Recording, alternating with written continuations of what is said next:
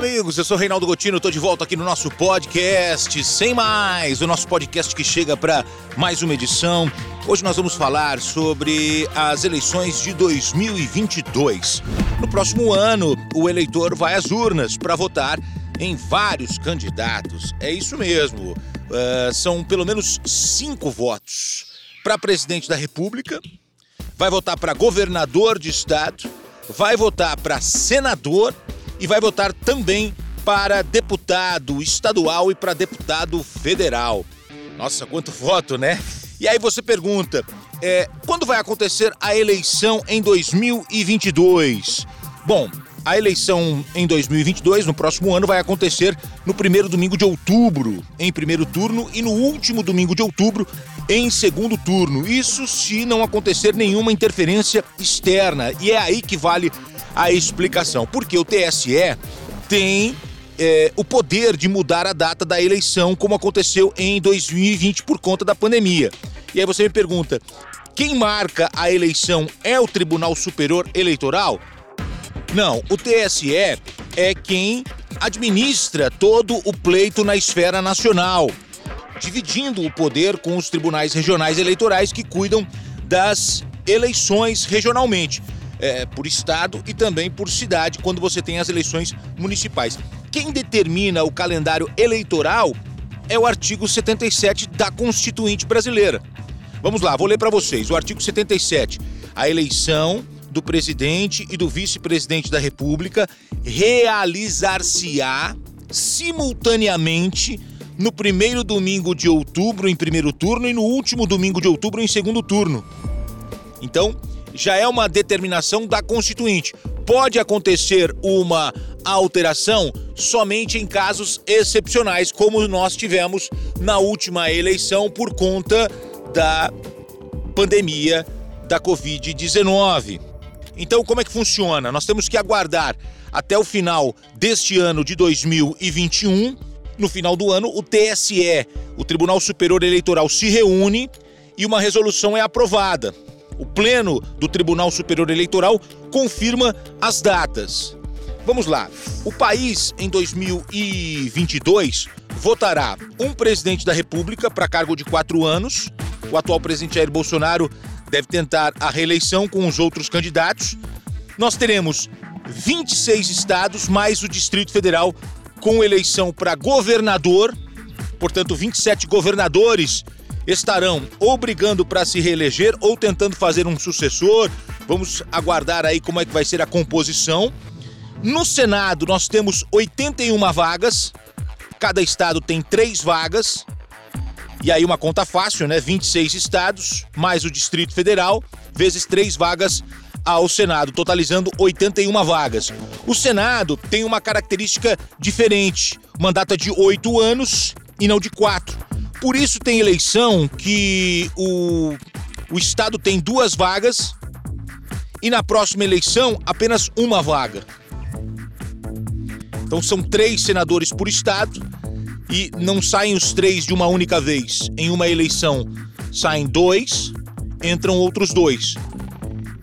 E depois de quatro anos, apenas um senador deixa o Senado e outro desse mesmo estado entra.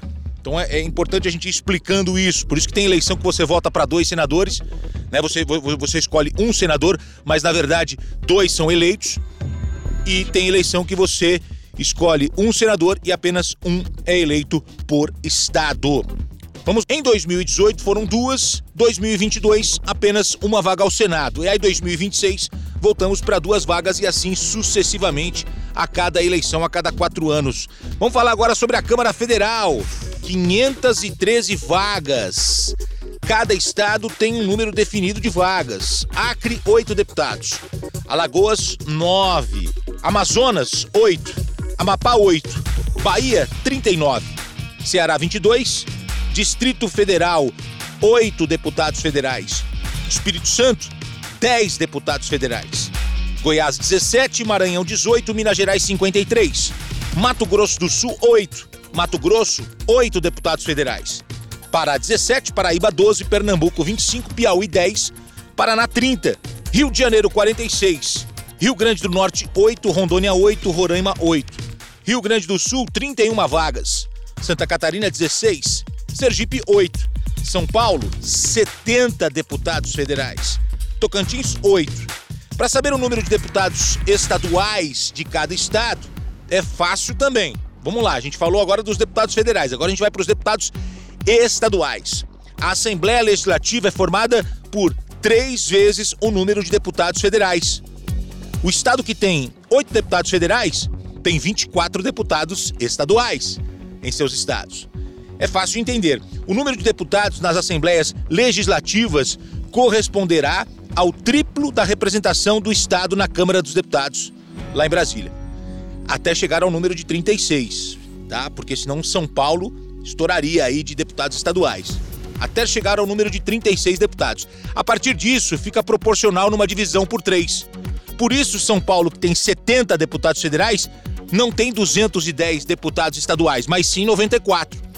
O Espírito Santo tem 10 deputados federais. Portanto, a Assembleia Legislativa Capixaba é formada por 30 deputados estaduais. E aí fica para mais fácil de entender essa composição. No total são 1.035 deputados estaduais nos 26 estados, além de 24 deputados do Distrito Federal. São Paulo, como eu disse, tem o maior número de representantes na Assembleia Legislativa, né? São 94 deputados estaduais. Minas 77, Rio 70. É isso, minha gente. Eleição 2022. A gente deu uma passada geral aqui do que vai acontecer no próximo ano, quantas, é, é quantos votos você vai uh, uh, colocar ali. É importante que você vote.